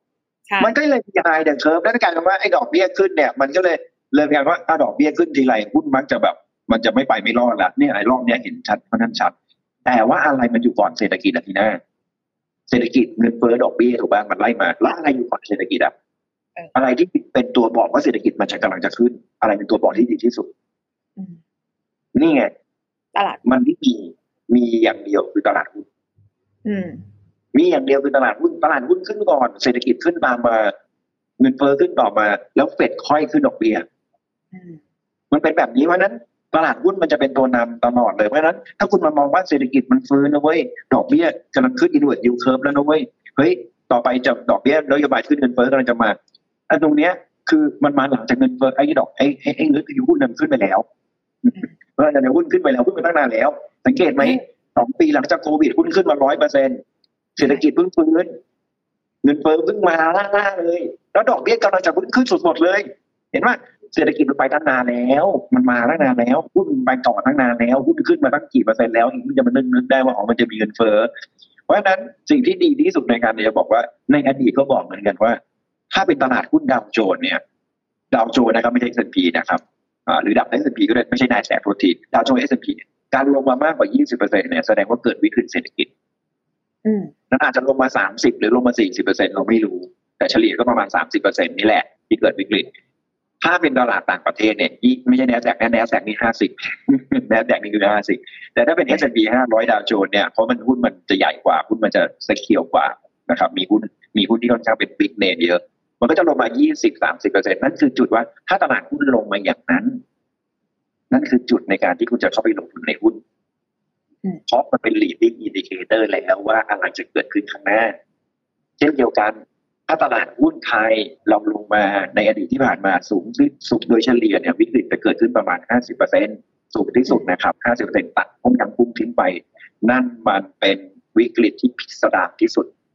เท่าที่เราเคยเจอทุกอย่างไม่สมดุลไปหมดเลยในประเทศไทยตอนนั้นนะครับเงินนอกไหลเข้ามา BIBF ทั้งเป็นขาดดุลบัญชีเดินสะพัดทั้งโอ้ ค่าเงินบาทไปเอ็กอีกไม่มีมันเคลื่อนไหวไม่ได้ ยังไงก็ยี่ห้าบาทต่อดอลลาร์มันไปไม่ได้ฮะเศรษฐกิจแบบนั้นมันเละมันบับเบิลแตกเอ่อถ้าเราตัดตรงนั้นไปเนี่ยมันคือลบประมาณห้าสิบเปอร์เซ็นต์พี่ก็เลยต้องอะอย่างนี้มันถ้าหุ้นลงมาจากจุดสูงสุดที่ทำเอาไว้อย่างรอบเนี้ยคือพันแปดร้อยห้าสิบคุณจะใช้พันแปดก็ได้นะเพราะอีกรอบหนึงมันขึ้นไปพันแปดแล้วลงมาสามสิบเปอร์เซ็นต์เนี่ย ที่จะเริ่มทยอยเก็บละอืมอืมเพราะว่าอะไรก็หุ้นมันคือ leading indicator อะอืม คุณจะไปรอให้เศรษฐกิจมันมันฟื้นตามมา หรือคุณจะรอให้ดอกเบี้ย มันขึ้นตามทีหลังก่อนแล้วค่อยซื้อมันไม่ใช่เนาะแม่หรือคุณจะรอให้ดอกเบี้ยลงแล้วคุณไปซื้อโอ้โหไม่ได้นะนะของตอนนั้นตอนนั้นหุ้นมันลงมาละไอ้ตอนนั้นหุ้นขึ้นไปพีกละนะครับเพราะฉะนั้นเนี่ยตรงนี้คือจุดหนึ่งที่ว่าอะถ้าหุ้นลงมาทามมิ่งคือในการซื้อจะด้วยเหตุผลใด ๆ ก็ตามการที่หุ้นลงมาสามสิบเปอร์เซ็นต่อให้ข้างหน้ามันรู้สึกว่ามันก็ยังไม่ได้แย่แต่ยังมันอาจจะผ่านไม่ได้เลยให้คุณรู้ว่ามันเกิดวิกฤตแล้วล่ะอืม ทุกคนแพงแล้วล่ะ แล้วคนที่ sophisticate พวกกองทุนกองทุนหุ้นหรือผู้นักเศรษฐศาสตร์ทั้งหลาย หรือคนที่มีเงินทุนขนาดหนาเยอะๆเนี่ยเขาพร้อมจะขายหุ้นตอนที่ลงมาสามสิบเปอร์เซ็นก็แสดงว่าคนส่วนใหญ่เชื่อไหมทำไมตลาดถึงมักจะออกเวรไลน์ในระยะยาวนะครับ ระยะสั้นอาจจะผิด แต่ตลาดหุ้นนะมักจะถูกในระยะยาวเพราะอะไร เพราะว่าคนที่อยู่ในตลาดหุ้นเนี่ย ถ้าเป็นรายใหญ่ๆจริงๆอะส่วนใหญ่เป็นเจ้าของธุรกิจ อืมอืมถ้าเรานึกถึงภาพสิคนที่เป็นเจ้าของธุรกิจทั้งนั้นเลยนะเอาแค่อืมเอาคนในหุ้นในอาจารย์อย่าง CPF เนี่ยก็เจรวันนนท์อะค่ะถูกป่ะเขาก็ลงทุนหุ้นไหมเขาก็ลงทุนหุ้นถูกว่าอะหรือแม้กระทั่ง Apple ก็อาจิมคุกอะเขาก็เป็นผู้บริหารเขาก็มีหุ้นของเขาอยู่ว่า เพราะฉะนั้นคนที่คนที่เป็นเจ้าของหุ้นอยู่เนี่ยเขาจะรู้เว้ยว่าเฮ้ยฉันธุรกิจของฉันจะดีไม่ดีหรือยังไงเขาอาจจะไปบอกคนสนิทหรือเขาจะไปบอกใครก็แล้วแต่แล้วหุ้นมันลงมา งั้นก็แสดงว่าจริง ๆ แล้วเนี่ยหุ้นมันลง เพราะว่าคนที่ลงทุนในหุ้นเนี่ยเขาก็เป็นเจ้าของธุรกิจเขาก็รู้ว่าธุรกิจของเขาเป็นยังไงเขาก็รู้ธุรกิจของซัพพลายเออร์เป็นยังไงเขาก็รู้ธุรกิจของลูกค้าเป็นยังไงไอ้นี่เริ่มจ่ายยากขึ้นไอ้นี่เริ่มมีปัญหาเรื่องการจ่ายตังค์นะไอ้นี่เริ่มซื้อของน้อยลงนะเอาคุณคุณเป็นอันนี้คุณเป็นโฮมโปรเนี่ยคุณเห็นไหมว่ายอดขายที่ซื้อโฮมโปรเท่าไหร่คุณเห็นไหมว่าซัพพลายเออร์เราสั่งของซัพพลายเออร์น้อยลงหรือไม่คุณเห็นว่าคุณเห็นแล้วคนที่เป็นเจ้าของโฮมหรือคนที่ทำธุรกิจในโฮมโปรเขาก็เห็น ถ้าคุณเห็นเขาเป็นเขาเป็นเจ้าของหุ้นไหมเขาก็เขาก็รู้ว่าเจ้าของหุ้นเขาก็เห็นธุรกิจไม่ดีเขาก็ขายก่อนถึงบอกว่าตลาดมักจะ always right เพราะคนลงทุนส่วนใหญ่ก็คือเจ้าของธุรกิจหรือคนที่มีส่วนเกี่ยวข้องกับธุรกิจที่อยู่ในระบบนี่แหละอืมนะครับขอให้คุณสังเกตเป็นนั้นผมก็ยังยืนยันว่าตลาดหุ้นเป็น leading สามสิบเปอร์เซ็นสี่สิบเปอร์เซ็นห้าสิบเปอร์เซ็นต์แล้วตลาดหุ้นไทยเป็นโอกาสดีที่คุณจะเข้าไปสะสมหุ้นอืมแต่แน่นอนไม่มีทางซื้อได้ต่ำสุด ค่ะอืมนะครับที่จะซื้อหุ้นต่ำสุด อะณวันนี้อีกอย่างหนึ่งของโลกเราที่มันไม่เหมือนเดิมอีกต่อไป กับอดีตที่ผ่านมาก็คือทั้งเรื่องของสภาพคล่องนะคะ ที่มันที่มันโอเวอร์มากจากในอดีต อันที่สองก็คือทางเลือกของสินทรัพย์การลงทุนที่มันอาจจะไม่ได้มีแค่ traditional asset อย่างแค่หุ้นตราสารนี้มันไม่ได้โยกแค่อยู่ตรงนี้ ทองคำไม่ได้โยกแค่อยู่ตรงนี้แหละแต่มันมีพูอื่นๆ มีบ่อน้ำอื่นๆ เพิ่มเติมเข้ามาด้วย เวลาที่มันภาพมันเปลี่ยนไปอย่างเงี้ย พี่วีมองยังไงอะคะมันมันจะมีอะไรที่เราต้องระวังเพิ่มเติมมากขึ้นไหมคะอ่าด้วยความที่ที่น่าต้องเข้าใจก่อนนะน่าต้องต้องความต้องเข้าใจก่อน เงินที่เพิ่มขึ้นในระบบเนี่ย มันไม่ได้เพิ่มขึ้นตรงนี้รอบแรกอืมนะครับ มันเกิดขึ้นมาหลายรอบแล้วในการอัดฉีดเงินเข้าไปในระบบนะครับพอเวลาเราอัดฉีดเงินเข้าไปในระบบปุ๊บเนี่ย สภาพคล่องในตลาดโลกมันจะเยอะขึ้น เขาก็จะเทเงินไปสินทรัพย์ ที่ไม่ใช่สินทรัพย์ที่เป็นรูปแบบปกติแล้วเพราะว่าเฮ้ยหุ้นรับไม่ไหวละบางทีแพงเกินไปใส่หุ้นไปมันไม่พอเงินที่มีมันเยอะมากอะใส่หุ้นอย่างเดียวไม่พอเอาไปใส่ทองคำเพราะว่าทองคำทองหมดแล้วตราสารนี้ก็ไม่เอาไม่เอาลงทุนตอนตอนนี้ต้องสินทรัพย์เสี่ยงเขาก็เลยพยายามจะมีสินทรัพย์อื่นๆเข้ามาเป็นทางเลือกมากขึ้น ซึ่งรอบนี้ก็คือคริปโตเคอเรนซีถามว่าเหมือนเดิมหรือว่าสินทรัพย์แบบใหม่แต่ถามว่าไอ้รูปแบบแบบเนี้ยมันเหมือนเดิมไหมเหมือนเดิมทีนะ ลองกลับไปดูตอน subprime สิลองกลับไปดูตอน hamburger crisis ซิมันมีเครื่องมืออะไรใหม่ที่เกิดขึ้นในตอนนั้นไหม ที่คนเอาเงินโยกเข้าไปลงทุน อย่างการเล่นพนันอย่างกับใครเล่นเสือน้ำเต้าไก่อะไรสมัยก่อนที่ยักยักกันไปยักกันมา มันคือเครื่องมือใหม่ ตอนสับพลามทีน่าเพิ่งจะได้ยินหรือคนที่อยู่ในยุคต้มยำ เอ่อสับพลามเนี่ยฉันเพิ่งเคยได้ยิน CDS คืออะไรวะ Credit Default Swap เฮ้ยมันเอาประกันการันตีมาขายกันได้ด้วยเหรอวะอืมอะไรอย่างเงี้ย มันแตกเป็นหน่วยย่อยอะไรจนมันแล้วแล้วขอโทษนะ ไม่ใช่ทีน่ากับพี่ซื้อกันสองคนนะทีน่าซื้อจากพี่เสร็จ ทีน่าเอาไปขายต่อยักษ์ต่ออะอืมแล้วทีน่าขายให้คนนั้น ไม่รู้ด้วยว่า ไอ้เจ้าของคนต้นน่ะคือกวีอืมแล้วทีน่าขายให้คอควาย นายกอไก่นายกอไก่เอาไปขายให้นายขอไข่ต่อนายขอไข่ไม่รู้นะเพราะว่ากวีเป็นเจ้าของ เวลาทวงอะต้องมาทวงกับกวีนะ แต่พอเจ๊งปุ๊บกวีอยู่ไหนอะกวีคือใครคือไม่รู้เลยแม้กระทั่งว่าไอ้คนที่เป็นเจ้าของจริงๆอะเขามีฐานะกันไหนแต่ยักษ์อะยักษ์ไปเรื่อยๆแล้วก็เพิ่มไปเรื่อยๆ ถามว่าไอ้เนี่ยมันคือทำให้สภาพคล่องในตลาดมันเยอะขึ้นไหมมันเยอะดิเพราะว่าโอ้โหจากสินทรัพย์ชิ้นเดียวคุณขายได้ครั้งเดียว กลายเป็นขายได้สองครั้งสามครั้งสี่ครั้งห้าครั้ง เต็มไปหมดเลย แล้วก็สร้าง asset ปลอมขึ้นมาอีกเหมือนกันเลย วันนี้เนี่ยเครื่องมือใหม่คือคริปโตเคอร์เรนซีเครื่องมือใหม่คือบิตคอยน์เครื่องใหม่คือ NFT อะไรที่มันถูกสร้างขึ้นมาเพื่ออะไรเพื่อรับสภาพคล่องที่มันเพิ่มขึ้น เชื่อพี่อีกสิบปีข้างหน้าพอเศรษฐกิจล้มปุ๊บเริ่มจะมีการอัดฉีดอีกรอบหนึงมีลดลงจะบ้างสภาพคล่องน้อยลงเหลวได้ประกลับเข้าสู่กระบวนการเดิมเพราะมนุษย์เราเนี่ยไม่มีคำว่าสมดุลมันไม่มีคำว่าเศรษฐกิจพอเพียงมันมีแต่เศรษฐกิจทุนนิยม ทุกอย่างต้องโตขึ้น ทีหน้าทำงานทีหน้าก็รู้ทุกคนทำงาน ทุกคนก็รู้ มีไหมที่บริษัทจะตั้งเป้า ให้ปีหน้ายอดขายลดลง ไม่มี ใครจะทำอย่างนั้น ใช่ไหมไม่มีทำงานมาสามสิบกว่าปีเฮ้ย เราคาดว่าปีหน้าเศรษฐกิจจะไม่ดีอ่าแม่นั้นน้องๆทุกคนนะ ปีหน้าจากเดิมที่เราทำกันได้ร้อยล้านบาทปีหน้าเอาแปดสิบล้านพอไม่มีพี่แต่ปีหน้าต้องร้อยยี่สิบล้าน นี่คือระบบทุนนิยมเพราะฉะนั้นทุนนิยมเนี่ยเมื่อคุณจะอยากจะทำให้มันเพิ่มขึ้น แต่ว่าปริมาณเงินหรือว่าเครื่องจักรที่คุณต้องใช้มันต้องใช้เงินกู้ไปกู้เพิ่มขึ้นสภาพคล่องมันมากขึ้นเพราะเอาเงินกู้มาใช้ ตรงนี้มันจะเกิดขึ้นเจอขึ้นจนบับเบิ้ลบับเบิ้ลแตกปุ๊บมันก็จะเกิดอย่างนี้แต่ในตอนช่วงระหว่างบับเบิ้ลก็จะมีสินทรัพย์อะไรแปลกๆเกิดขึ้นมาตลอดอีกสิบปีข้างหน้าทีหน้าก็จะเห็น ว่านอกจากคริปโตเดี๋ยวจะมีอย่างอื่นอืมคริปโตจะกลายเป็นของเก่าแล้วจะมานั่งพูดว่าโอ้ยคริปโตเด็กรุ่นใหม่อะตอนที่ตอนนี้อายุสิบขวบเดี๋ยวพอเขาอายุสามสิบเขาจะมาบอกว่าคริปโตเก่าเก่ามันเหมือนเพลงสุนทราภรณ์ที่เราตอนนี้เก่าเออรุ่นพ่อแม่เราก็ มันอ่ามัมันคือเพลงไหมเพลงแต่มันเพลงรุ่นใหม่แต่นี้มันต้องแรปอืมมันต้องแรปมันต้องแรปผมิลลลิไม้มิลลิเออมันมิลลิอ่าแวบแวบนะตอนเดียวกว่าที่จะตั้งชื่อเป็นเซนติเมตรละเพราะเขามิลลิเมตรใหญ่กว่าแล้วต่อไปในอนาคตจะตั้งชิ้นนิ้ว จะได้ใหญ่ขึ้นเรื่อยๆพูดไปเรื่อยๆนะครับแต่ว่า แต่ว่ามันของเก่าไหมมันคือเพลงไหมคือเพลง แต่แนวเพลงมันเปลี่ยนไป เช่นเดียวกัน วันเนี้ยที่มองว่าเงินที่มันไหลเข้ามาในสินทรัพย์ใหม่ๆ ที่มันไม่ได้สินทรัพย์ที่เป็น traditional สิ่งที่เราพี่ต้องเตือนก็คือ เราต้องระวังอืมเพราะเป็นสินทรัพย์ที่เกิดขึ้นจากสภาพคล่องมันล้น แล้วมันเลยเกิดสินทรัพย์ใหม่เข้ามา แล้วมันเกิดการเข้าไปเก็งกำไร แล้วมันเวลาล้มมันจะล้มแรงแต่ถามว่าเฮ้ยแล้วมันจะหายไปไหมมันอาจจะไม่หายไปมันอาจจะอยู่เพียงแต่จะไปอยู่ในสถานะที่มีความเหมาะสมกับสถานะของมันมากขึ้นนะครับมากขึ้นและอีกสิบปีข้างหน้าก็จะมีสินทรัพย์อะไรใหม่ๆแปลกๆ เกิดขึ้นลองคิดดูถ้าสิบปีข้างหน้าผ่อนตั้มเกิดขึ้นอะไรจะเกิดขึ้น อืมอืมอะถูกปะในอนาคตเราอาจจะซื้อที่ดินบนอากาศอืมที่ดินที่อยู่บนโลกปัจจุบันก็จะใช้ไม่ได้แล้วอ่าคนก็จะบอกว่าอ่านี่ไงคือของใหม่ไอ้ที่ดินเก่าๆเนี่ยเอ่อมันเป็นที่ดินที่แบบโบราณหลังละแต่ถึงเวลาพอสินทรัพย์นั้นลงนะเขาก็จะมาบอกว่า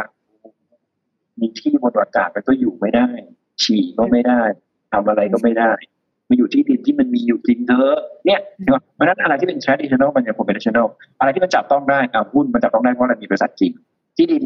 มันจับต้องได้เพราะอะไรเพราะมันมีที่ดินจริงทองคำมันยังรู้สึกจับต้องได้ แต่ถึงแม้มันจะไม่ใช่สินทรัพย์ที่สินทรัพย์หลักนะแต่ก็ยังพอจับต้องได้แต่พี่ก็ยังเฉยๆมันแต่คริปโตเคอเรนซีเป็นสินทรัพย์ที่จับต้องไม่ได้อะไรสินทรัพย์ที่จับต้องไม่ได้แล้วมันเกิดขึ้น CDS สมัยก่อนก็เป็นสินทรัพย์ที่จับต้องไม่ได้ เมื่อสิบปีที่แล้ว วันนี้เด็กๆอาจจะไม่รู้นั้นคือพี่ไม่ได้ต้าน กระแสการลงทุนทางเลือก แต่ให้ตีเสมือนหนึ่งว่าไอ้สินทรัพย์พวกเนี้ยมันมักจะเกิดขึ้นตอนที่สภาพคล่องมันมันเพิ่มขึ้น แล้วไม่รู้จะไหลพอไหลไปปุ๊บพอมันปรับตัวแต่พวกเนี้ยอยากจะให้มองมันไปในฐานะสินทรัพย์ทางเลือกอืมอืมถ้าคุณมองเป็นสินทรัพย์ทางเลือกคุณก็จะอยู่รอดปลอดภัยกับสินทรัพย์ใหม่ ๆ ที่เกิดขึ้น และถ้าสินทรัพย์ใหม่ๆเป็นสินทรัพย์ทางเลือก แล้วก็เอินมันกลายเป็นสินทรัพย์เป็นหลักเหมือนทองในอนาคต ทองนี่ก็เกิดขึ้นจากการเป็นสินทรัพย์ทางเลือกก่อนนะถูกไหมแล้วมันก็จะกลายเมื่อก่อนเป็นเงินแล้วก็ถูกเปลี่ยนไปเพราะอเมริกาไม่รับละมันก็กลายเป็นสินทรัพย์ทางเลือกจนจุดสุดท้ายตอนนี้กลายเป็นสินทรัพย์ลงทุน ใช้เวลาเป็นร้อยปีนะนะกว่าจะกลายเป็นสินทรัพย์หลักเพราะฉะนั้นบิตคอยเองก็ต้องพิสูจน์ตัวเองว่าสุดท้ายแล้วมันขับเข้ามาสู่ในราคาที่เหมาะสมของมันละแล้วมันกลายเป็นสินทรัพย์หลักที่เอามาใช้แลกเปลี่ยนสินค้า ได้จริง ๆ ในโลก มันก็จะกลายเป็นสินทรัพย์หลักได้ในที่สุด สินทรัพย์ทางเลือกหลักไม่ใช่ทางเดียวนะสินทรัพย์ทางเลือกหลักได้ในที่สุดแต่เขาก็ต้องพิสูจน์ตัวเอง แต่ถ้าถามว่าเราจะเข้าไปอยู่ในนั้น ก็ส่วนหนึ่งนะเพื่อไม่ให้เราเสี่ยงจนเกินไปนั้นพี่ไม่ไม่ไม่คิดว่ามันใหม่แบบที่น่าที่น่าบอกว่ามันใหม่ แต่พี่มองว่ามันเป็นเหล้าใหม่ในขวดเกับอะอืมอืมอืมอืมนะครับโหถ้าคุณมองภาพแบบนี้ได้เนี่ยจะรู้ว่าอ๋อมันก็เป็นเช่นนั้นแหละอืม เยี่ยมมากเลยค่ะพี่วีขอบพระคุณมากสำหรับวันนี้ได้เห็นภาพใหญ่แล้วก็ได้เข้าใจนะคะ เส้นทางของวิกฤตที่มันอาจจะกำลังก่อตัวขึ้นนะคะ ว่าเราควรจะต้องเตรียมความพร้อมยังไง ไม่มีใครรู้อนาคตเนาะพี่วีว่าอะไรจะเกิดขึ้นเมื่อไหร่นะคะอืมแต่สิ่งที่เราทำได้วันนี้ที่ดีที่สุดก็คือเตรียมความพร้อมตัวเราเองครับแล้วก็หาความรู้ไว้นะคะจ้ะอย่างครับที่หลาย ๆ คนก็ รอคอยการกลับมาของพี่วีรอบนี้ ขอบพระคุณพี่วีมากเลยเดี๋ยวยังไงขอบคุณมากครับ เดี๋ยวโอกาสหน้าชวนมาคุยสนุกสนุกๆแบบนี้กันใหม่นะคะ วันนี้ขอบพระคุณได้พี่วีมาก ๆ เลยนะครัคะบผมยินสดีวัสครัดีค่ะบสวัสดีครับกดติดตามลงทุนแมนพอดแคสต์ได้ทุกช่องทาง ทั้ง Spotify, SoundCloud, Apple Podcast, Podbean และ b l o k d i t